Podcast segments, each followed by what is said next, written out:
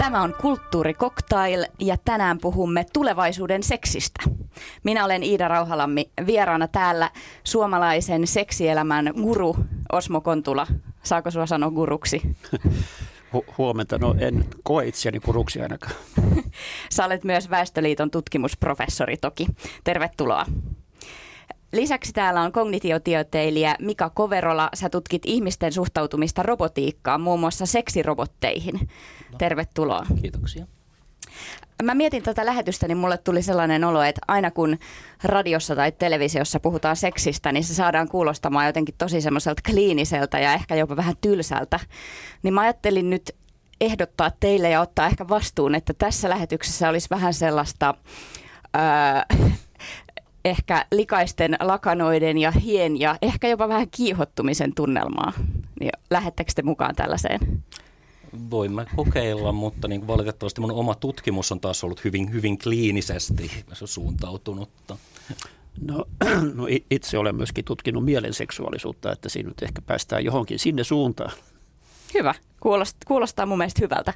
Onko teidän koskaan vaikea pitää teidän mielenne aisoissa, kun te mietitte päivittäin tällaisia seksiin liittyviä kysymyksiä? Ei kyllä voi sanoa niin. Niin, no kaikenlaisia näkökulmia pitää tietysti miettiä, mutta että se on kyllä helposti kontrolloitavissa. Et sitä vastoin, niin kun jos olisi erilaisia niin kuin normaali yritystoiminnan asettamia rajoituksia esimerkiksi tietokonehauissa, niin tästä mä olisin ollut hyvin isosti ongelmissa kyllä usein. Joo. Huomattavasti helpompaa tehdä kotekoneella kaikki niin kuin työhön liittyvä haku. niin, aivan. Nämä on mielenkiintoisia kysymyksiä, mitä joutuu varmaan miettimään just näiden tiettyjen hakusanojen kanssa. Mutta pyst- hyvä, että pystytte suhtautumaan työhönne tietenkin työnä. Osmo Kontula, sä oot osoittanut huoltasi suomalaisten seksielämästä. No joo, en tiedä onko huoli oikea sana, mutta että olen ensinnäkin tietysti tutkinut sitä niin kuin pitkällä aikavälillä, joka, joka kertoo siitä, että erityisesti kes, keski-ikäisten keskenään harrastama seksi on vähentynyt. Ja tuota, toisaalta sitten olen niin kuin tutkimuksella voinut selvästi osoittaa sen, että ne, jotka elävät nyt parisuhteessa tai jolla on kumppani, niin, niin jos sitä seksiä on runsaammin, niin ne ovat myöskin onnellisempia siinä elämässään, siinä parisuhteessaan sekä elämässään yleensä, että kyllä se sikäli olisi positiivista, jos suomalaiset harrastaisivat enemmän seksiä. Mm. Sä olet äh, huomannut, että itsetyydytyksen määrä on lisääntynyt. Mistä se sun mielestä kertoo? No siinä on ainakin kaksi näkökulmaa. Toinen, toinen on se, että kaiken kaikkiaan niin kuin jokainen uusi sukupolvi on ollut aktiivisempi itsetyydytyksessä kuin aikaisemmat. Ja se osittain selittyy sitä kautta, että enää ei olla sillä tavalla huolissaan, että koituuko siitä minulla joitakin haittoja.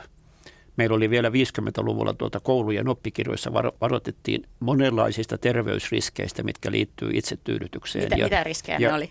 No siis voi vaikka muuttua kasvot keltaiseksi tai mitä, mitä se olikaan sitten, mutta, että, mutta kuitenkin, että sitä ne sukupolvet ovat kantaneet mukanaan ja, ja ovat olleet varovaisia ja vähän huolissaan. Kun mä tuota olen myöskin kerännyt tällaista niin kuin laadullista aineistoa, niin kuin taas elämänkerta-aineistoa, niin siellä sitten monet kirjoittivat siitä, että kun he olivat tästä tietoisia, että voi tällaisia riskejä tulla, niin ne oli aika ahdistuneita, kun ne kuitenkin sitten harrasti sitä itsetyydytystä ja, koitti lopettaa sitä, mutta kun ne eivät onnistuneet, niin sitten oli huolissaan, että miten minulle käy tämän jälkeen. Että kyllä tällaista on kannettu mukana. Sitten toinen on tietysti se, että nykypäivänä kun tätä niin kuin kahden välistä seksiä on harrastettu harvemmin, niin osittain tämä lisääntyminen itsetyydytyksessä on myöskin liittynyt siihen, että kun seksiä on vähemmän kuin toivotaan, niin sitten sitä harrastetaan enempi yksin oman käden oikeudella niin sanotusti. Niin, eli seksuaalisuus ei katoa tai halut eivät katoa, vaan ne sitten siirtyvät jonkinlaiseen muuhun toimintaan. Mm, haluja on ollut yhtä paljon kuin mm. ennenkin. Tällä hetkellä hän on aika vahvasti äh, lisääntynyt netissä ainakin äh, anglosaksisessa maailmassa niin kutsuttu nofap-liike, jossa miehet pidättäytyy itsetyydytyksestä ja siellä levii kyllä paljon noita vanhojakin tarinoita siitä, että miten masturbaation haitat mukaan olisivat Kerro vähän vielä niistä Sie- Siellä on siis toki moni näistä ihmisistä, jotka tuohon tulee, on hyvin yksinäisiä, ää, sosiaalisesti rajo, niin kuin ongelmallisia henkilöitä, jotka on mahdollisesti viettänyt päivässä 12-16 tuntia nettipornon parissa. Mä ymmärrän, että siihen on niin kuin isompi drive tällaiseen liikkeeseen liittymisessä kuin mitä se on aikanaan ollut. Mutta jännittävää kyllä siellä on ihan siis näistä karvat kasvaa kämmeniin tarinoista lähtien niin kuin materiaalia liikkuu. Mutta näissä nuoremmissa suomalaissukupolvissa voi sanoa, että se on puhdas, puhdas 100 prosenttia miehistä ja naista, jotka on joskus ainakin kokeilleet itsetyydytystä, että, että siinä mielessä tuota, se on kyllä hyvin laaja kansanliike. Joo, tuossa jokunen vuosi sitten yritettiin, ei meidän projektissa, mutta muuten on yritetty löytää niin kuin nettipornon vaikutuksia vertailevaan tutkimukseen niin kuin ryhmiä joutuivat luopumaan tästä siksi, että ei yksinkertaisesti löytynyt ei mies- eikä naisryhmiä, joissa ei olisi lainkaan harrastettu nettipornoa. Puhutaan vähän myöhemmin vielä noista muuttuneista asenteista, koska mun mielestä tämä kaikki ehkä kertoo jotenkin sellaisen asenneilmapiirin muuttumisesta. Mutta mitä te luulette, että Japanistahan esimerkiksi on raportoitu, että nuoret kokee seksin jopa jollain tavalla ällöttäväksi ja se, se halutaan pois omasta elä, elinpiiristä. Niin onko vaarana, että Suomessakin tavallisia yhdyntöjä koko ajan vähemmän, niin että ne loppuisi kokonaan jossain vaiheessa? No tällaiseen visioon en kyllä näe mahdollisuutta. Japanissa on tietysti hyvin työkeskeinen tuota yhteiskunta, että siellä niin kuin iskostetaan ne arvot hyvin tiukasti jo lasten mieleen, että se heijastuu siellä siihen. Mutta kuitenkin seksissähän on kuitenkin kysymys evoluution luomasta tarpeesta lisääntyä ja siihen liittyvistä motiiveista, että miten sitä pyritään toteuttamaan. Että nehän on tämmöisiä tiedostamattomia, mutta hyvin syvään meidän geeneihimme rakennettuja, että ei sellaista nyt joillakin nopeilla yhteiskunnallisilla arvoilla pystytä kokonaan karsimaan. Se on tietysti ihan selvä. Mm. Sitä mä aina mietin tässä keskustelussa, kun puhutaan, että, että tässä on vaarana, että kohta lapsia ei enää tuu, kun ihmiset lopettaa seksin harrastamisen, niin kyllä mä väitän, että se motivaatio seksiin on kuitenkin suurimmaksi osaksi joku muu kuin lisääntyminen, että kyllä varmaan ihmiset sitten lisääntymistarkoituksessa pystyisi edelleen yhtymään. Joo, ja siis äh, geeniteknologia ja muu vastaava taas ajaa koko ajan enemmän siihen suuntaan, että lapset tehdään hyvin, hyvin harkitusti, mahdollisesti koeputkihedelmöityksen kautta myös silloin, kun se ei olisi lääketieteellisesti välttämätöntä. Muuten vahinkoraskauksien määrä voi tietysti vähentyä, jos ihmiset vähemmän harrastaa satunnaisseksiä, mutta mun käsittääkseni vahinkoraskaudet ei ole niin kuin länsimaissa enää pitkään aikaan ollut se ensisijainen syy lasten saamiseen. Ja sitten tässä tietysti tullaan siihen tematiikkaan, että tässä on kysymys myöskin psyykkisistä asioista ja psyykkisistä ja emotionaalisista tarpeista. Ja voi väittää, että lähestulkoon kaikki me, me toivomme, että joku ihminen haluaisi meitä seksuaalisesti. Et siinä, siinä mielessä tuota, seksin katoamisellekin tuntuu olevan kovin vähän tilausta. Mm. No mä kävin pari viikkoa sitten Suomen ensimmäisessä seksinukkebordellissa, joka on avattu tonne Kannelmäkeen. Siellä on neljä seksinukkea, neljä huonetta, jossa voi käydä sitten äh, harrastamassa seksiä näiden nukkejen kanssa tai masturboimassa sitä se ilmeisesti kuitenkin sanotaan olevan. niin tuota, ajatteletteko te, että tämä voisi olla tulevaisuuden suunta? Että ihmisi, olisi tämmöisiä paikkoja, missä voi käydä mielikuvituksellisemmin itse tyydyttämässä. Mä en pidä sitä niin kuin mitenkään täysin mahdottomana, että tällainen lisääntyy. Lisääntyy siis toki lähtien nollasta, niin lisääntyy huomattavastikin, mutta en mä usko, että sit koskaan mitään valtavirtaa on tulossa. Että kyllä ihmiset enemmän haluaa harrastaa niin kuin seksiä ja itsetyydytystä omassa kodin rauhassa, eikä niin kuin seksiklubit ja muut vastaavat ei ole missään päin maailmaa erityisen suosittuja. Se, mitä nyt on tullut täällä Suomessa esille, niin tuota, trendi on niin kuin siihen suuntaan, että halutaan harrastaa yhä monipuolisempaa seksiä ja halutaan kokea jotakin uutta. Ja tämä on tullut hyvin vahvasti naisiltakin esille tämä, tämä tämmöinen tarve. Ja, ja, ja myöskin näiden seksi- tai erotiikkakaupoissa käyminen on, on lisääntynyt ja hankitaan dilloja ja, ja kaikkia käsirautuja ja, ja, ja muita, että, että sillä tavalla niin kuin, tässä on kysymys jonkunlaisesta trendistä, ja siihen tietysti sopii kokeilu jonkun seksinukien kanssakin vaikka, mutta että ne on tällaisia vähän, mitä halutaan ehkä kokeilla ja sitten kun ai jaa, tätä se nyt olikin sitten, niin se luultavasti jää kyllä aika nopeasti, että, että en nyt näe sille sen isompaa merkitystä. Siellä Kannelmäessä tosiaan nämä on tällaisia nukkeja, liikkumattomia nukkeja, mutta sitten on jo olemassa seksirobotteja, jotka on ikään kuin nukkeja, mutta niihin on lisätty teknologiaa ja tekoälyä. Ne juttelevat ja kasvojen ilmeet muuttuvat. Sä, Mika, tiedät näistä vielä enemmän, niin kerro, missä tilanteessa tällä hetkellä ollaan? Mikä on kaikista villein eh, sovellus? Siis, äh, käytännössä niin kuin likimoin kaupallisella asteella tosin jatkuvasti niin kuin myyntiä lykätään ja niin edespäin, niin on Realboticsin nuket ja sitten niin tota Santosin Samantha. Ää, näillä nukeilla on siis tosiaan kasvon ilmeet, ne kykenee alkeelliseen keskusteluun, ää, mutta ne on kaulasta alaspäin käytännössä liikkumattomia. Ää, joten niin kuin se on, voisi puhua ehkä niin kuin jonkinasteista kumppanista ja sitten seksinukesta yhdistettynä ennemmin kuin seksirobotista, jonka olettaisiin niin kuin seksiin liittyenkin tekevän jotain. Mutta nämä on kehittymässä vauhdilla, siis kaikki tekoälyjärjestelmät kehittyy vauhdilla, robotiikka hiukan hitaammin, koska mekaaniset liikkeet on yksinkertaisesti vaikeampia toteuttaa kuin mitä niin kuin, puhtaan niin kuin softan kehittäminen on. Mutta ei olla kyllä todella lähelläkään sellaista vaihetta kuin mitä esimerkiksi meidän tutkimuksessa kuvattiin, niin kuin, että seksirobottia ei kykenisi erottamaan ihmisestä, niin tämä ei ole lähivuosikymmeninä nyt näköpiirissä. Aika kaukaa pitää katsoa, jotta näin käy. Mitä ajatuksia Osmo Kontula? Joo, tota, yksi mikä siihen voi niin kuin motivoida joitakin ihmisiä on tavallaan se kielletty – että jos jollakin tavalla tuomitaan yhteiskunnassa, että tällaista ei pitäisi tehdä, niin sehän lisää sitten innokkuutta kokea, että mit, mitä se oikein on, että se voi olla yksi motiivi. Mutta siitä tietysti puuttuu aivan oleellisia asioita, mitä ajatellaan niin kuin tällaista fyysistä läheisyyttä ja seksiä. Että ensimmäinen on tietysti se kosketus. Totta kai jotakin nukkea voi koskettaa, mutta koskettaako se nukke takaisin? Ja, ja tuntuuko se aidolta vai tuntuuko se niin kuin jotenkin keinotekoiselta. Nämä on siis hirveän isoja kysymyksiä, että mehän halutaan kuitenkin aitoja kokemuksia, me halutaan aitoa kosketusta, me halutaan aitoa tunnetta, että tuo ihminen on mukana tässä, että se on ihminen, että se on mukana tässä, mitä tässä tapahtuu. Ja aika pitkä matka siihen on varmasti vielä. Joo. Tosin siis äh, esimerkiksi Kate Devlinin äh, Sex Hackathonissa viime vuonna kehitettiin idea ja prototyyppi makuupussista, joka halaa jossa on hierovia osia – ihan siis silleen, ei, ei erityisen erottisesti, vaan että se yksinkertaisesti ottaa puristusotteen ja niin kuin tekee selkään silittävää liikettä. Katsotaan, tuleeko tästä jonkin sortin kaupallinen tuote jossain vaiheessa, mutta nimenomaan tuohon niin kuin halauspuoleen on nyt niin kuin kiinnitetty jonkun verran huomiota. Mutta kuitenkin tuokin on ta- tavallaan niin kuin apuväline itsetyydytykseen, että, tai... että se ei ole mitään vuorovaikutusta. Joo, se on totta. Niin, e, vielähän ei ole onnistuttu kehittämään sellaista tekoälyä, joka myös vastaisi tunteisiin tai antaisi vastavuoroista rakkautta? Ei. Ja siis sitten lähdetään pitkälle filosofiaan, että mitä, mitä se, mihin sen pitäisi kyetä niin kuin oikeasti sen tekoälyn, jotta ne tunteet olisi aitoja.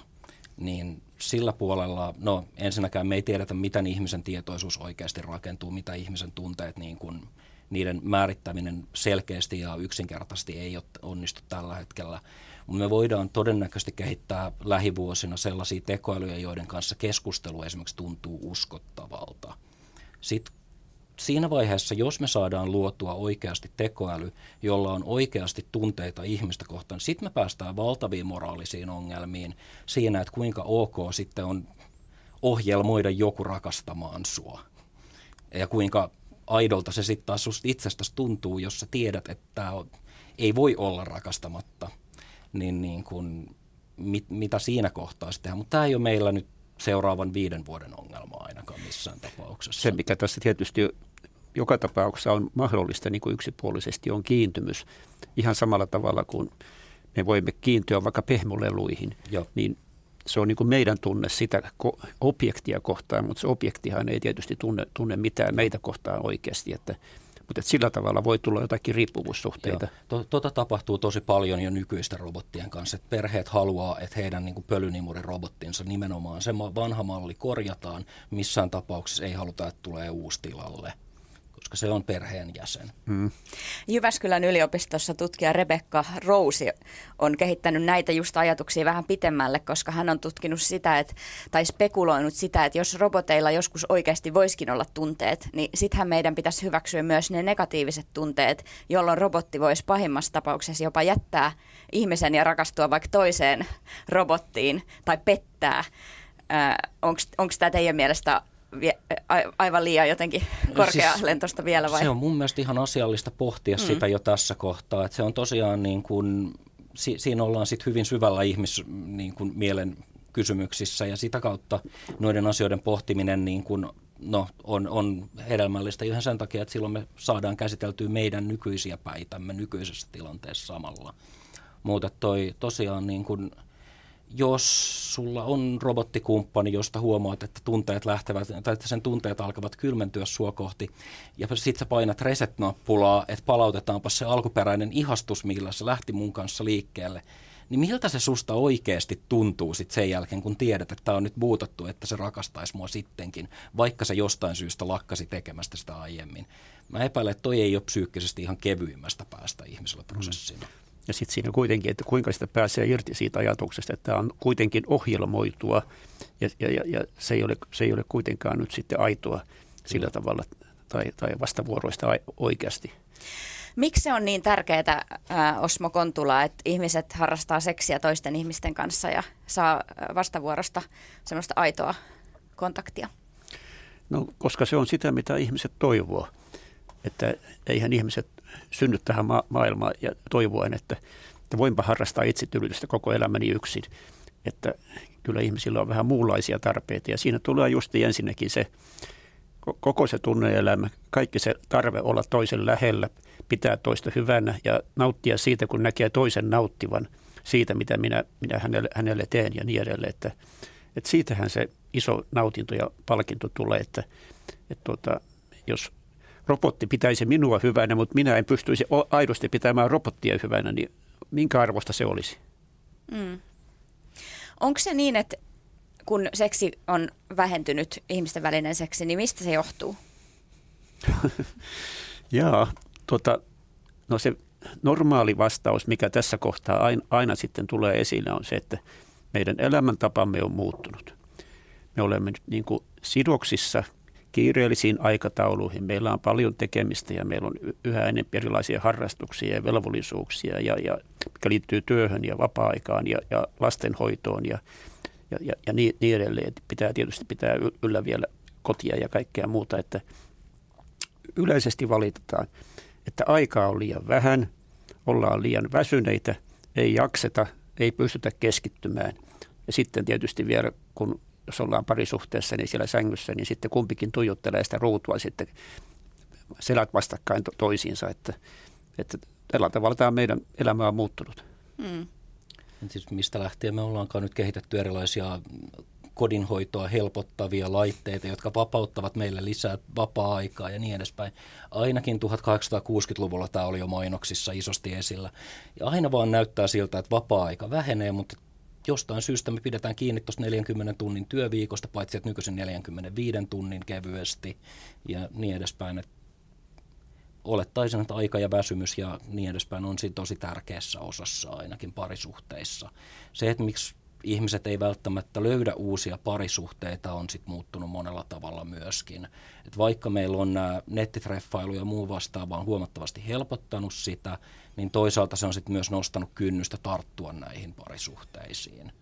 Et ihmisillä on paljon enemmän, käyttävät paljon enemmän aikaa valitsemiseen ja miettimiseen ja pohtimiseen ja niin edespäin. Et varmaan silläkin on vaikutusta, että ihmiset ei samalla tavalla aloita parisuhteita käytännössä parinkymmenen tunnin sisällä tapaamisesta. Mm. Ja sitten jos ajatellaan tuota mediaa ja kaikenlaista keskustelua, mikä on käynnissä, niin toisaalta tietysti tulee esille sitä, että kuinka hienoa olisi kokea rakkautta ja löytää kumppania, mitä kaikkea kumppanin kanssa voi tehdä ja mistä voi nauttia. Mutta sitten toisaalta kuitenkin sitten varoitellaan, että että ei voi mihinkään luottaa, mitä netissä on, että onko ne oikeita ihmisiä siellä, mitä siellä on. Ja jos sä tapaat jonkun, niin sitten tulee tämä miituu, että nyt minua varmasti hyväksi käytetään ja mihin minun pitää vetää rajat, että, että voinko minä tehdä tätä tuon ihmisen kanssa. Ja, ja, ja, ja milloin minä aidosti itse päätän asian, että ei se toinen johdata minua näe minua objektina. Ja siis asioista on tullut niin mutkikkaita.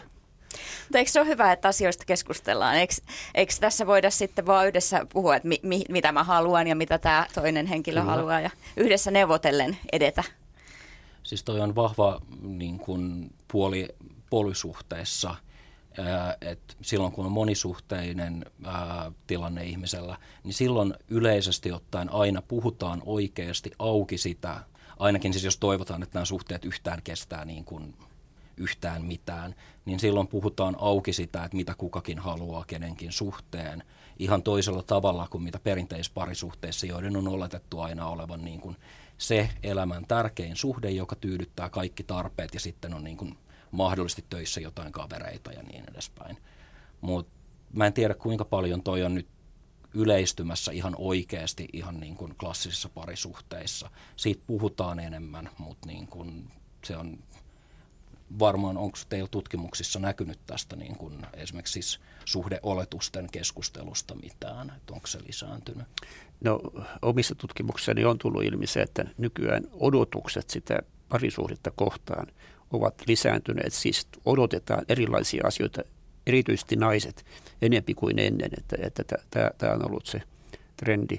Mutta sitten tuohon äskeiseen jatkan vielä, vielä sen verran, että sanotaan niin kuin tässä MeToo-hengessä, kun, olen, olen lukenut tällaisia, että, että näissä sosiaalisissa tilanteissa, vaikkapa työpaikalla, että mikä on sopivaa ja mikä on sopimatonta, niin tuota, kun on katsonut sitä, että mitkä kaikki asiat on sopimattomia, niin hirveä vaikea on ollut keksiä, että mikä voisi olla sopivaa.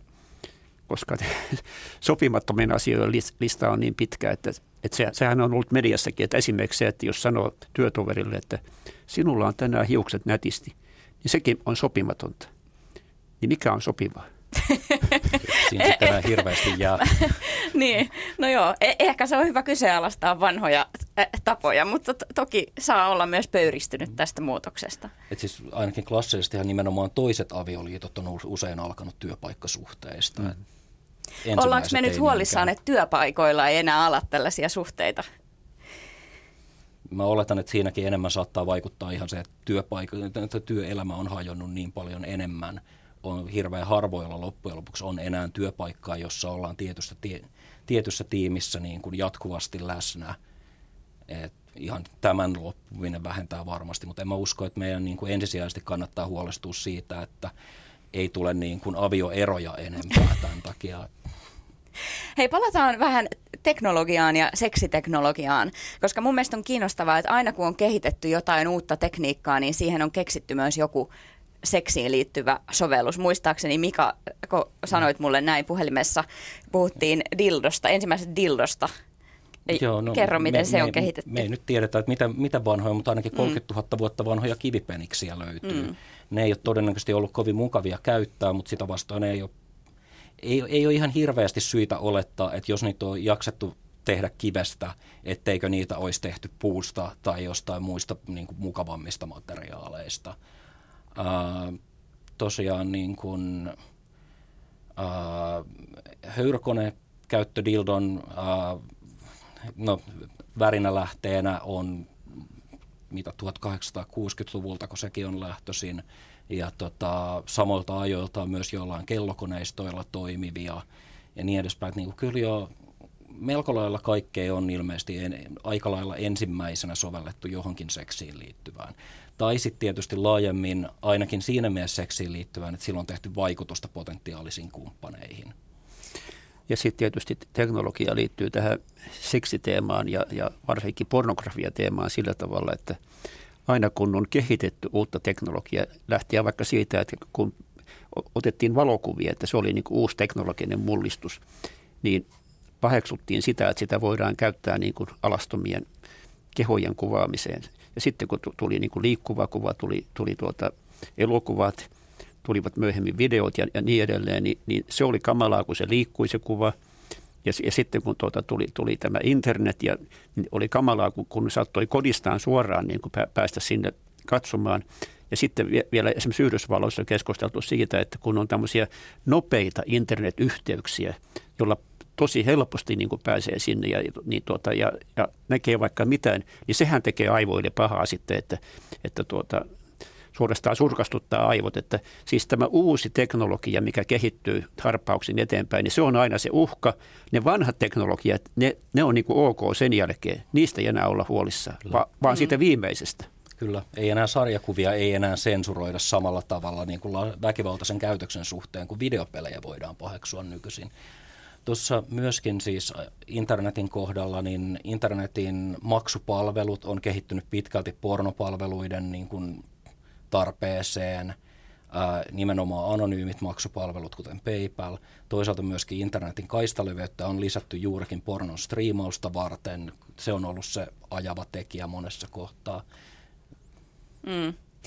mitä, mitä sinä muuten olet mieltä siitä, että tästä keskustelusta, mitä Yhdysvalloissa erityisesti on käyty, että nimenomaan tämmöinen niin kuin nopea porno, niin se on haitaksi aivoille. Mä en usko, että niin kuin sillä nopeudella on asiassa mitään oleellista merkitystä ja muutenkin, niin ää, Yhdysvalloista varsinkin tulee hyvin, hyvin moralistista, konservatiivista puppua aika usein ulos. Et en, siis meillä on varmasti aivoille haitallisia asioita, mutta väittäisin, että esimerkiksi niin kuin jääkiekon katsominen 12 tuntia vuorokaudessa olisi todennäköisesti haitallisempaa. Mm. Nopean jääkiekon katsominen. Niin, siis varmaan sillä nopeudella mm. niin kuin voi jotain merkitystä siinä kanssa olla, mutta ihan yksinkertaisesti se on vaan vielä itseään toistavampaa kuin pornokaan on. Y- yksi tämmöinen hienon kuulonen keksintö on teledildoniikka. Kerro, mitä se tarkoittaa. Käytännössä tarkoittaa sitä, että jonkinasteista seksiailua käytetään jonkinasteisessa etäyhteydessä. Tämä voi olla niin, että esimerkiksi pariskunnalla, jotka on työmatkalla toinen, niin on yhteen sopivat itse, omaan henkilökohtaiseen sukupuolielimensä sopivat välineet, jotka välittää viestin toisilleen.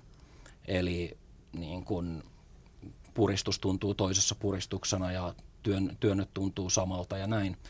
Uh, näitä on tällaisia pareja on olemassa jo kaupalliseen levitykseen, jotka kulkee internetin kautta normaalioloissa ja tässä on valtavaa tietoturvaongelmaa sit luonnollisesti.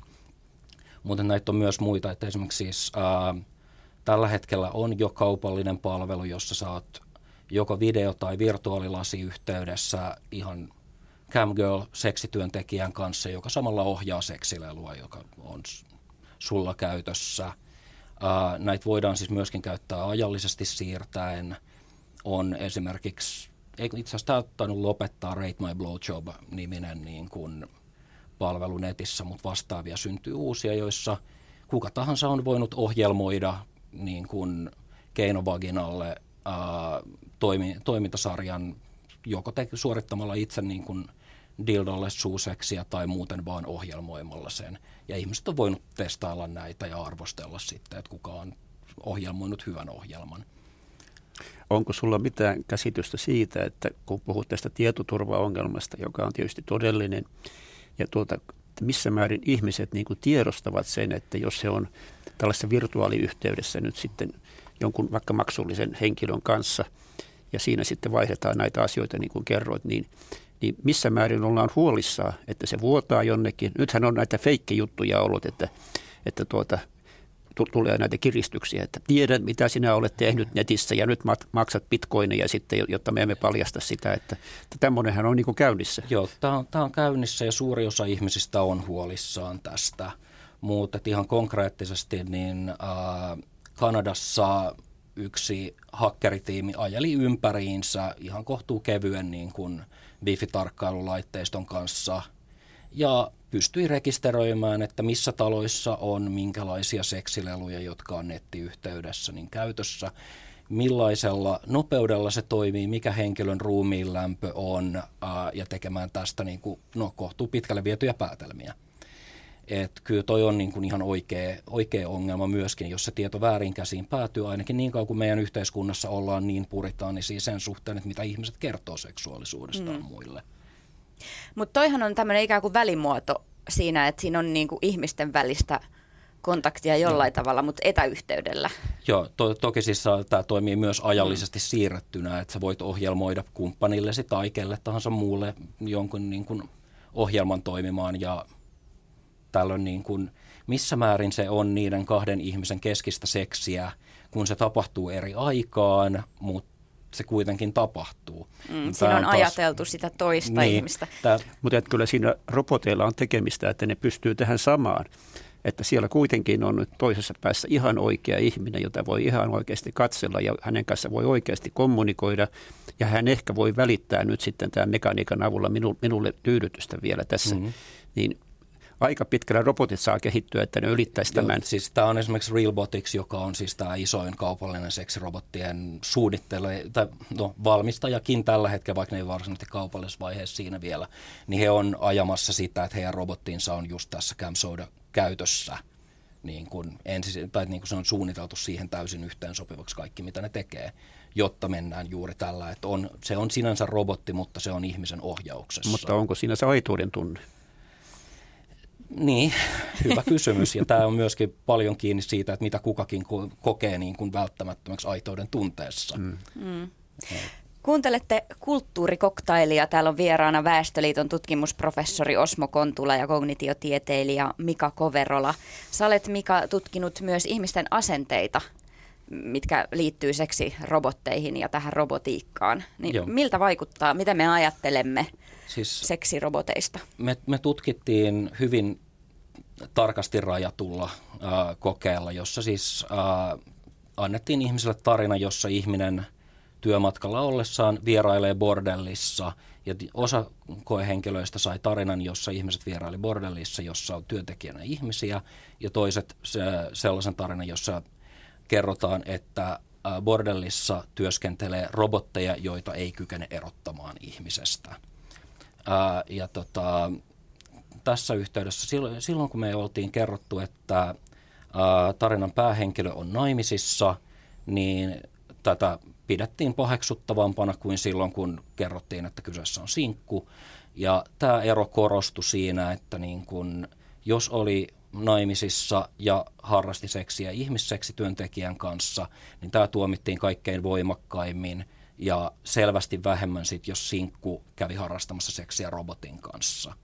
Et se ää, tuomitsevuuskuvat ää, ja tota, yhteydet suurempaan osaan psykometrisistä muuttujista, joita mitattiin, on aika samankaltaisia, mutta se on jonkun verran lievempää sitten mm. se tuomitseminen robotteihin liittyen. Eli vähän hyväksytympää. Joo. Eli niin kuin aiemmin on tullut esiin esimerkiksi Jugovin tutkimuksessa – että aika moni ihminen oli sitä mieltä, että seksiro, seksirobotin kanssa on, kuin, on pettämistä, mutta vähemmän kuin ihmisen kanssa. Mm. Niin, niin samansuuntainen tulos meillä. Mm.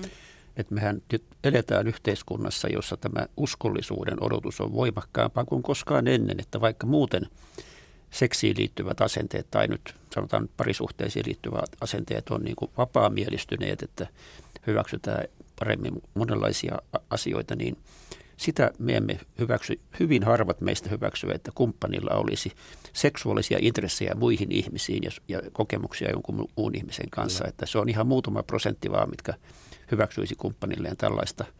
Että esimerkiksi tällä kuuluisella 70-luvulla niin se oli paljon korkeampi se osuus vielä silloin.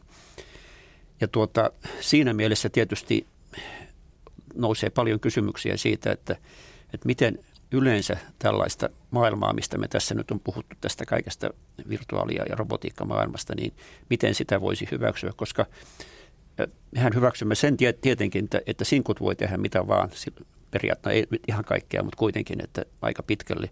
Mutta kun meillä on oikeasti kumppani, niin, niin siihen on tavallaan sisäänrakennettu se, että sen kumppanin seksuaalinen halu saa kohdistua vain minuun, ei kehenkään muuhun ei mihinkään virtuaalimaailmaan, eikä mihinkään pornoon, eikä, eikä na, na, naapuriin tai niin edelleen. Että tuota, tässä on niin kuin se iso kynnys, että me parisuhteessa me omistamme meidän kumppanimme seksuaalisen halun. Ei ole sopivaa, että kumppani haluaisi mitään muuta kuin minua. Ja se, se on suuri haaste myöskin näille robotin kehittelijöille. Ja tosin toi vaikuttaa siltä, että nuorissa sukupolvissa ei ole enää muutama prosentti, jotka suhtautuu tähän. Se on itse asiassa kaikkein pienin prosentti tässä no, nuoressa okay. sukupolvissa. Okay, että, siis... että meillä eläkeikäiset hyväksyy paremmin uskottomuuden kuin, kuin alle kolmekymppiset nuoret. Joo koska siis taas polysuhteet, eli siis se, että niin kuin tietoisesti rakennetaan monen ihmisen kanssa ihmissuhteita, jotka voi olla seksuaalisia, niin on taas sit selkeästi nousussa. Niin kuin Keskustelu siitä yhteiskunnassa on nousussa, mutta onko, onko ihmisten kokemukset, niin, mä, niin siitä ei ole mitään näyttöä. Mä, mä voin ainakin sanoa, että niin kuin silloin kun itse niin kuin 90-luvun alussa totesin olevani poly, niin, niin kuin meitä ei löytynyt montaa, tänä päivänä löytyy, mutta tämä on verkostoitumisen niin, Nyt on helppo löytää netin kautta. Mm. Mm. No mitä te, onko tämä liian henkilökohtainen kysymys, mutta kun mä lupasin, että yritetään, että ei ole liian kliininen, niin mitä te itse suhtautuisitte, jos teidän kumppani harrastaisi seksiä robotin kanssa? Mä haluaisin, että asiasta on keskusteltu etukäteen mun kanssa. Mm. Ei sen kummempaa. No tuntien hänet minun on vaikea kuvitella, että hän olisi siihen intressiä. Ää, mitä te ajattelette, että miten on olemassa myös robottiseksuaaleja, eli ihmisiä, jotka lukeutuu tällaisiksi ihmisiksi, jotka rakastuu robotteihin ja tuntee himoa robotteja kohtaan. Niin osaatteko te kuvitella, että mihin, mistä se himo syntyy, kun se ei synny toisesta ihmisestä tai siitä tunteesta sitä toista kohtaan? Tota on jonkun verran tutkittu, mutta siis kun näitä ihmisiä on niin niin vähän, niin, niin kun on, on vaikea sanoa, kuinka kattavia tulokset on. Uh, mutta on olemassa jonkun verran ihmisiä, uh, joilla tämä lähtee liikkeelle siitä niin kuin valtavasta tarpeesta olla täydellisessä kontrollissa ihan kaikesta. Niin heille ohjelmoitava parisuhde on se ainoa, minkä he kykenevät hyväksymään käytännössä. Et ihmisessä on liikaa riskitekijöitä.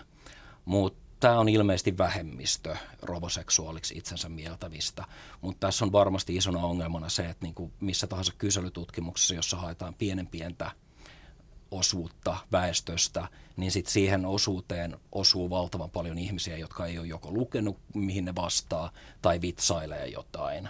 Et ne on aika epäluotettavia tuloksia. Mutta on sellaisia ihmisiä, jotka niin kun on vaan yksinkertaisesti jostain syystä leimautuneet robotteihin. Niin kun joku lapsuuden kokemus, jotain tällaista, he kokee, että robotti on itsessään kiihottava asia. Mm. Niin meillä on siis kaiken näköisiä le- leimautumisia. Otan nyt vaan esimerkkinä vaikka, että mitä on dokumentoitu nyt sitten materiaaleissa, että joku voi leimautua esimerkiksi tietyssä metsässä olevaan puuhun, rakastuu sen kanssa ja haluaa halailla sitä ja ehkä jopa kokea seksuaalisia tunteita siellä, että kaikenlaista tapa, siis ma- mahtuu tähän maailmaan. On ihmisiä, joilla on useita kymmeniä tuomioita seksistä naapurin auton kanssa on ihmisiä, jotka on menneet naimisiin Eiffeltornin tai Berliinin mm. muurin kanssa. Et niin kuin, jos me katsotaan todellakin niin kuin marginaaleja, niin aina löytyy jotain omituista. Mm. Meitä on moneen junaan. Sanoit Osmo Kontula, että ihmisten asenteet on vapautuneet muuten kuin, ei puhuta nyt pettämisestä, vaan seksuaalisuudesta ja seksuaalisuuden moninaisuudesta. Niin luuletteko, että semmoinen tabu tulee hälvenemään, mikä seksiin jollain tavalla mun mielestä ainakin vieläkin liittyy? No siis yleisesti ottaen seksiin ei liity tapua, mutta että joihinkin seksin muotoihin tietysti liittyy tapua, vaikkapa seksiin lasten kanssa, pedofiliaa, niin se on hirveän iso tapu. Että se ei varmasti siitä juurikaan muutu ainakaan pitkiin aikoihin. Ja seksiin liittyvä väkivalta on myöskin toinen tällainen e-, esimerkki. Mutta sitten on tällaisia niin kuin asioita, mitä ihmiset harrastavat seksissä. Vaikkapa suuseksi tai oraaliseksi, niin, niin, niin, niin se on niin kuin muuttunut jyrkästi niin kuin hyväksyvään suuntaan. Ja, ja esimerkiksi sadomasokismi, niin se on myöskin nopeasti niin kuin muuttumassa hyväksytämmäksi niin kuin esimerkkinä, että se mitä ihmiset tekee, siis tässä suhteessa, niin, tuota, niin siinä me olemme liberaalimpia, mutta sitten vedetään rajan nyt näihin laittomiin asioihin ja muihin asioihin hyvin selkeästi, että, että siinä näkemykset on hyvin pysyneet samoina. Mutta eihän me edelleenkään, vaikka sosiaalisessa mediassa me kerrotaan melkein kaikki elämästämme, mutta ei me kerrota sitä, että olipas hyvä seksikokemus viime yönä. Että No kyllä sitäkin moni kertoo, Ai mutta, mutta siis silleen, se, se, se, että voi, niin kuin ihmiset vielä kertoo siitä niin kuin asiasanoilla, että mitä tehdään, mutta siitä, että miltä asiat on tuntunut tai mikä se kokemus on ollut, niin ei puhuta juuri missään juuri mitään. Niin näissä omissa tutkimuksissani on tullut ilmi, että, että naiset valittavat juuri sitä, niin kuin sinäkin, että tuota, he eivät voi tai kehtaa niin kuin ystävättärilleen kertoa omasta seksuaalista nautinnostaan. Että siinä niin kuin on jonkunlainen semmoinen niin kuin sopivaisuuden raja vielä kulkea, että jotkut ehkä sen ylittävät, mutta että se on vielä aika iso kynnys. Mm. Mutta onko näkyvillä, että tämä muuttuisi? No kyllä minä uskon, että se pikkuhiljaa muuttuu. Mm. Luuletteko, että me ruvetaan tulevaisuudessa enemmän laittamaan, äh, että meillä on jotain appeja sille, että missä, mitä seksileluja me ollaan käytetty tai että me voidaan näyttää julkisesti, että mitä vaikka tämmöistä seksitekniikkaa me ollaan, teknologiaa ollaan käytetty ja minkälaisia tuloksia ollaan saatu aikaiseksi. No toi tuloksia varsinkin, että miten sitä mitataan. Että onhan näitä jo siis- Orgasmien siis, määrät. Tai... Siis työntölaskuri penisrenkaassa on mun mielestä niin kuin omituisimpia keksintöjä, mitä on niin kuin ikinä ollut. Et se on suurin piirtein sama kuin se kaljapullon avaajassa oleva laskuri, josta sen tämä voi olla ilo, ilo jossain kohtaa, mutta niin kuin, mit, mitä mitataan, mitä arvioidaan, niin mä uskoisin, että jotain tapahtuu. Siis osa ihmisistä kyllä varmaan niin kuin no onhan päiväkirjaa pidetty esimerkiksi kautta historian. Eikö Anne Frankin päiväkirjasta löytynyt juuri lisäsivuja, joita ei alkuja julkaistu, koska ne käsittelevät masturbaatiota. Niin tota, tällä tavalla rekisteröiminen, mutta missä sitä julkaistaisi? Mä oletan, että joillain ihmisillä olisi kiinnostusta, jos saataisiin aidosti ja luotettavasti anonymisoitua niin kuin jotain foorumeita, joissa ihmiset vois keskustella tällaisista asioista. Sille voisi hyvinkin olla kysyntää. Mutta en mä usko, että se mihinkään Facebookin niin kuin yleisesti näkyvään feediin on päätymässä mitenkään. Niin kuin. Sitten, sittenhän tietysti ihmisillä on niin paljon ongelmia tämän seksuaalisen nautintonsa kanssa.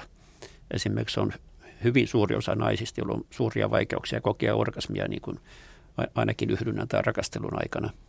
Et tuota, et tästä tietysti tulee niin kuin ammatillisen puhumisen aluetta, että meillähän on seksiterapeutteja ja seksuaalineuvojia ja muita, joiden kanssa sitten käydään läpi näitä ja puretaan näitä asioita, että yritetään löytää niin kuin eh, ratkaisuja siihen, että voisi kokea sitä, mitä haluaa kokea.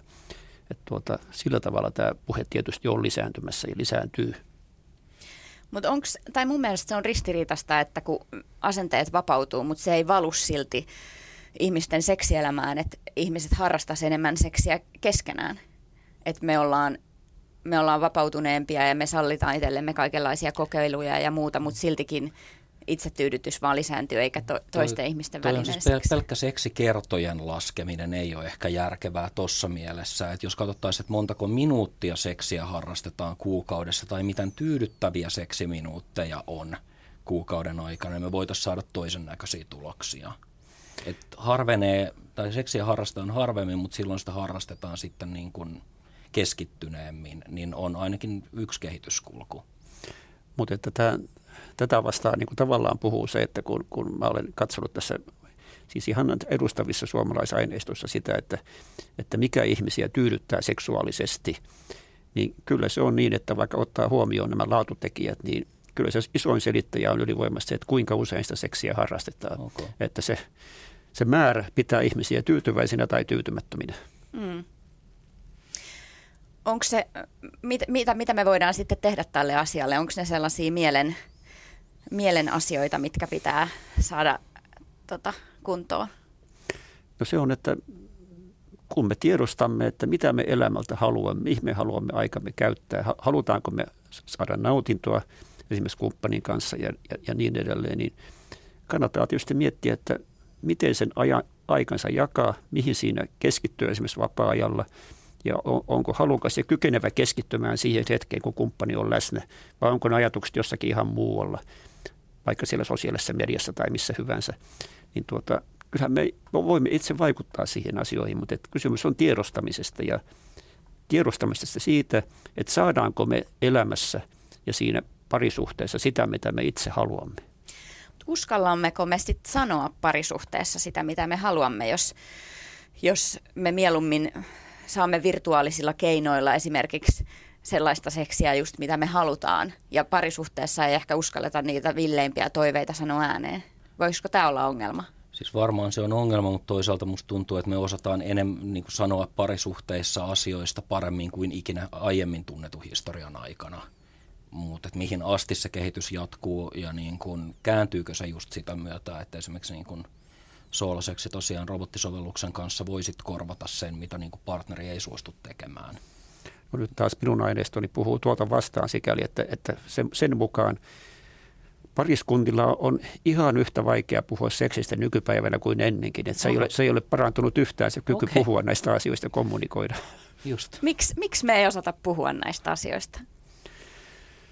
Ja siinä mennään aika, aika monimutkaiseen maailmaan. Että tietystihän me, me aina peilaamme silloin, kun me olemme parisuhteessa sitä, mitä me puhumme ja mitä me haluamme siihen kumppaniin näitä asioita. Ja meidän mielikuviin ja käsityksiin, jotka voi olla myöskin vir- virheellisiä siitä, että, että mistä kumppanin kanssa sopii puhua, mitä tuo kumppani oikeasti haluaa, miten hän reagoi, jos minä kerron haluavani tällaista, ja tuota, meneekö joku pilalle, jos minä paljastan tämän kuplan, että jos kumppani luulee, että minä olen tyytyväinen ja kerronkin, että minä olen täysin tyytymätön siihen, mitä me keskenämme teemme, niin mitä siinä tapahtuu, kaatuuko koko suhde siihen ja niin edelleen, että siinä siis kaiken näköisiä prosesseja liikkuu mielessä. Sinä ehkä osaat paremmin avata sitä, että, että miksi se on niin vaikea. No siis ensinnäkin meillä on hirveän huonosti ylipäätään sanoja useimmilla meistä käsitellä ihan omia tunteita. Että me ei välttämättä olla niistä kauhean tietoisia ja selvillä. Ne tulee kyllä esiin toistuvasti käyttäytymisessä, mutta me ei olla silleen tietoisella tasolla käsitellä niitä. Niin siinä vaiheessa niiden ilmaiseminen toiselle on tietysti aika lailla mahdotonta. Mutta sitten jos mietitään niin kuin asteen pidemmälle, että parisuhteessa molemmilla pitäisi olla sama kieli – siihen, että mist, mit, mitä tietyllä sanalla tarkoitetaan. Sitten meillä on valtavan paljon kaikkia niin kuin oletusarvoja siitä, että ei ole hyvä tilanne, jos toinen on tyytymätön johonkin asiaan parisuhteessa, koetaan suoraan loukkauksena itseä kohtaan, sitä ei olla valmiita välttämättä käsittelemään. Noita tekijöitä on vaikka kuinka paljon ja se, että on niin kuin väsynyt ja kiireinen, ei varmasti helpota asian käsittelyä. Mm konfliktin peloissaan ja sitten 30 vuoden kuluttua harmittelee, että miksen silloin sanonut, että mitä oikeasti haluaisin. Mm. Kuulostaa aika ja, kauhealta. Ja sitten siihen liittyy vielä se, että niin kuin, niin kuin sinäkin tavallaan viestit tässä, että pitäisi puhua ja se olisi hyväksi. Niin tuota, tietenkin se tietyissä tilanteissa on ehdottomasti näin.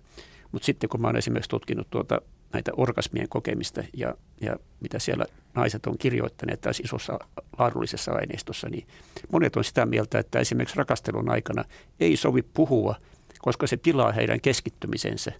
Että tuota, siinä on niin monia tapoja nähdä niin kuin tämä asia. Jostain luin, että seksistä kannattaa puhua, mutta vain vaatteet päällä. Et nimenomaan näin. No ehkä just tähän samaan, että se pilaa mm. tunnelman, niin, jos siinä niin. hetki kesken kaiken rupeaa no, antaa ohjeita. Mutta sitten taas jotkut haluaa ehdottomasti, että toinen, toinen puhuisi jotakin niin härskejä siinä samalla, kun, kun, kun naidaan niin sanotusti. Että siinä on niin monenlaisia, mitä toivotaan. Niin. Eli ensin kannattaa puhua vaatteet päälle ja sitten, jos sovitaan, niin jatkaa puhumista. niin. Tämä on mun mielestä hyvä tämmöinen yhteenveto, neuvo. Mutta jos palataan vielä tuohon noihin ongelmiin, mitä liittyy näihin uusiin keksintöihin. Esimerkiksi me ollaan nyt kuitenkin puhuttu sillain suht positiivisessa mielessä vielä kaikesta, kaikesta uudesta, mitä ihminen on keksinyt. Esimerkiksi, paitsi sitten tietenkin siitä, että tässä puuttuu tämä tunneyhteys ja ihmisen lämpö ja kosketus, mutta jos puhutaan näistä seksiroboteista ja niihin liittyvistä ongelmista, niin niitähän on myös aika paljon kritisoitu siitä, että ne esineellistää naista entisestään ja luo semmoisia käyttäytymismalleja, jotka sitten siirtyy ihmisten väliseen yhteydenpitoon tai yhdyntään, että se on oikeastaan niin tällainen todella ongelmallinen kysymys. Joo, siis tuohon liittyy paljon ongelmia. Mä, mä itse näkisin, että nämä seksirobotit missään yhteydessä ei oikeastaan luo niitä ongelmia, mutta ne voi hyvinkin vahvistaa niitä. Ne voi vahvistaa ihmisissä ongelmallisia käyttäytymismalleja – Tämä on käytännössä design-kysymys, jota voisi minimoida sillä, että nämä robotit esimerkiksi suunnitellaan oikein. Tällä hetkellä esimerkiksi Samanthasta on olemassa versio, joka tarvitsee esileikkiä ennen kuin suostuu seksiin. Ja näin, niin Minkälaista niin, se esileikki uh, Sillä on erogeenisia alueita, ainakin hetkinen huulet, kädet, mä en muista mitä muuta, mutta pitkin vartaloa näitä pitää hyväillä oikealla tahdilla riittävän pitkään käytännössä. Et tavallaan tällainen videopeli, nap, Mm. nap, nap, nap, nap, eri paikkoihin ja sitten, sitten ö, nukke sanoo, että seuraava taso ja sitten siirrytään makuasentoon. Mutta niin kun, ää, se, ei ole, se, se on kaukana optimaalisesta ratkaisusta, mutta tosiaan niin kun, ää, voi sanoa, että seksiroboteissa on helppoa toistaa yhteiskunnallisia ongelmia. Toisaalta seksirobotit tuo niitä yhteiskunnallisia ongelmia paremmin keskusteluun, kun me ei olla nyt erinäisten tuhansien vuosien aikana saatu esimerkiksi tasa-arvokysymystä ratkaistua, niin, niin kun seksirobotit voi olla yksi lähestymistapa, jonka kautta sitä kysymystä voidaan käsitellä. Mutta tämä tietysti edellyttää sitä, että sitä oikeasti käsitellään. Tämä esineellistäminen on mielenkiintoinen käsite.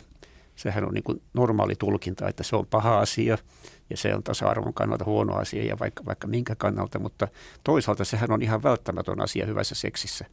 Eli tuota, että seksissähän pitää olla halua, siinä pitää olla kiihottumista. Miten se, miten se prosessi etenee? Sillä tavalla, että pystyy näkemään, esineellistämään kumppaninsa, eli tuota, näkemään hänet puhtaasti sen himon ja halun kohteena. Ja sehän voidaan tulkita, että se on esineellistämistä.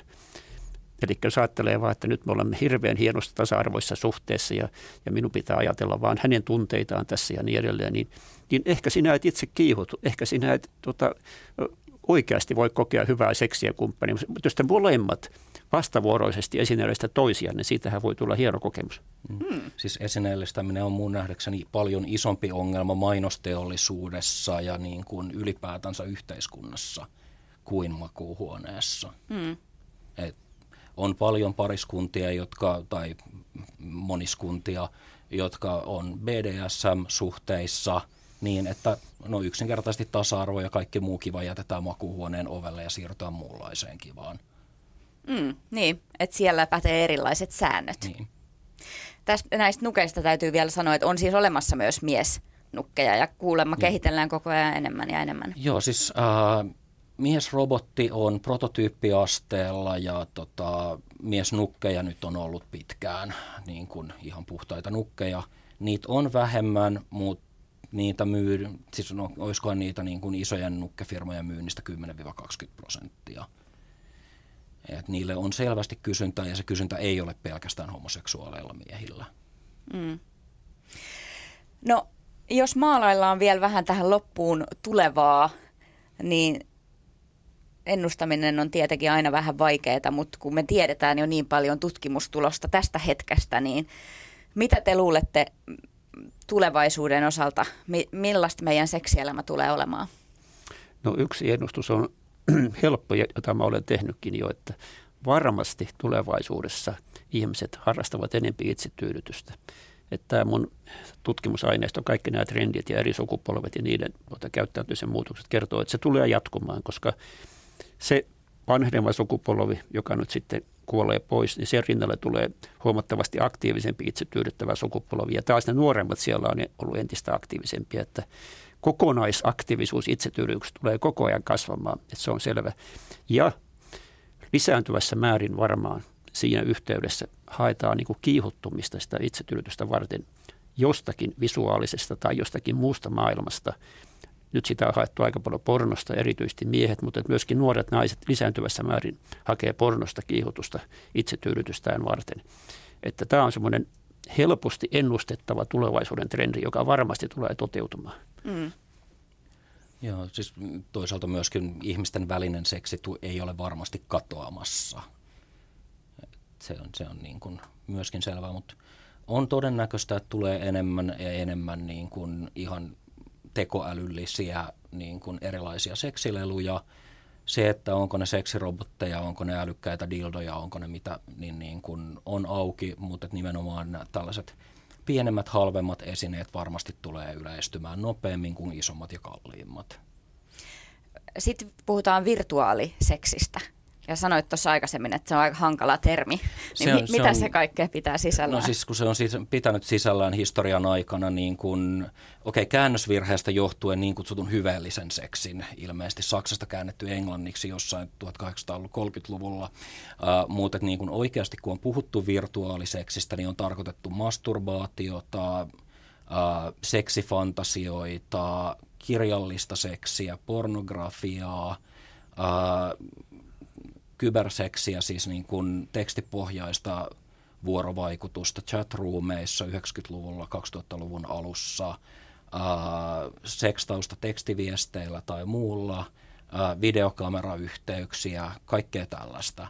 Tällä hetkellä se termi tulee, on, on niin kuin samalla kun virtuaalitodellisuus ylipäätään on vakiintumassa niin kuin Oculus Riftin ja muiden vastaavien virtuaalilasien kautta toimivaan 3D-maailmaan, niin virtuaaliseksillä on enemmän ja enemmän alettu tarkoittaa tällaista joko pornoa tai live-yhteyttä niin kuin videokameran kautta. Mm. Uskotteko, että meidän seksielämän voi pelastaa jopa teknologia? No lähinnä mietin sitä, että miten tällaiset ihmiset, jotka joilla ei ole kumppania, jotka on aika yksinäisiä, joilla on hyvin korkea niin kuin kynnys sosiaalisiin kontakteihin muiden kanssa. Itse asiassa se on keski-ikäiset yksin elävät miehet on kaikkein suurin tällainen ryhmä, josta hyvin monet kokee, että he on niin kuin sosiaalisesti kyvyttömiä, sosiaalisesti eristyneitä ja ne on niin kuin ulkopuolisia tässä yhteiskunnassa ja niin edelleen. Niin tuota, ainakin kaupalliset sovellutukset näille miehille varmaan niin kuin tulevaisuudessa osuvat vielä entistä enemmän kohdalle, että, että saa niin kuin kokea edes jotakin seksuaalista siinä omassa yksinäisessä elämässään. Kyllä varmasti. Ja siis esimerkiksi YouTubessahan tällä hetkellä on aika vahvassa nousussa niin kutsutut niin kuin ASMR-videot, joissa siis eläydytään kuuntelemaan asioita. Ja niissä on vahvimmin tällä hetkellä nouseva trendi näyttäisi olevan niin kuin erottinen, mutta ei seksuaalinen niin kuin nainen nukut, lohduttaa miestä ja laittaa nukkumaan niin kuin tarinat. Eli okay. tämä on suunnattu siihen, että miehet, jotka ei kokevat olonsa yksinäiseksi, laittaa kuulokkeet korvalle ja menee sänkyyn. Ja sit tuntuu niin naisääni puhuu no, niin kuin ikään kuin kuulijalle suoraan. Joo. joo. Ja siis myöskin niin kuin mukana on äänet siitä, että silitetään hartioita tai muuta vastaavaa, silitetään hiuksia. Oletko sä tietoinen Osmo Kontula tällaisista? No tästä sovelluksesta en ole kuullut, mutta se kuulostaa siltä, että sille varmaan olisi kysyntää joka tapauksessa, koska yksinäisyys on meidän keskuudessamme lisääntynyt myöskin, myöskin naisilla. Ja tuota, totta kai nämä läheisyyden tarpeet on vahvoja ja edes kontakti vaikkapa kuulokkeiden kautta, niin se voi jollakin tavalla helpottaa. Luuletteko, että kiihottumisen tavat tulee muuttumaan? Mä en usko, että muuttumaan sinänsä, koska me ollaan tähän asti nähty ne niin rajatusti mä uskoisin, että tullaan ennemmin niin kuin hyväksymään se, että niitä on paljon laajempi kirjo kuin mitä niin kuin perinteinen genitaalikontakti on ollut. Suurin haaste on se, että kykenemmekö me keskittymään siihen hetkeen, missä me elämme. Että se on tämä niin kuin mielen niin kuin karkaaminen kaikenlaisiin asioihin, niin se on se suurin riski, mitä me olemme nyt kohdanneet. Kiitos paljon Osmo Kontula ja Mika Koverola tästä keskustelusta. Lisää aiheesta voi lukea Kulttuurikoktailin verkkosivuilta ja tämä keskustelu on kuultavissa Yle Areenassa jälkikäteen. Kiitos teille. Kiitoksia. Kiitos.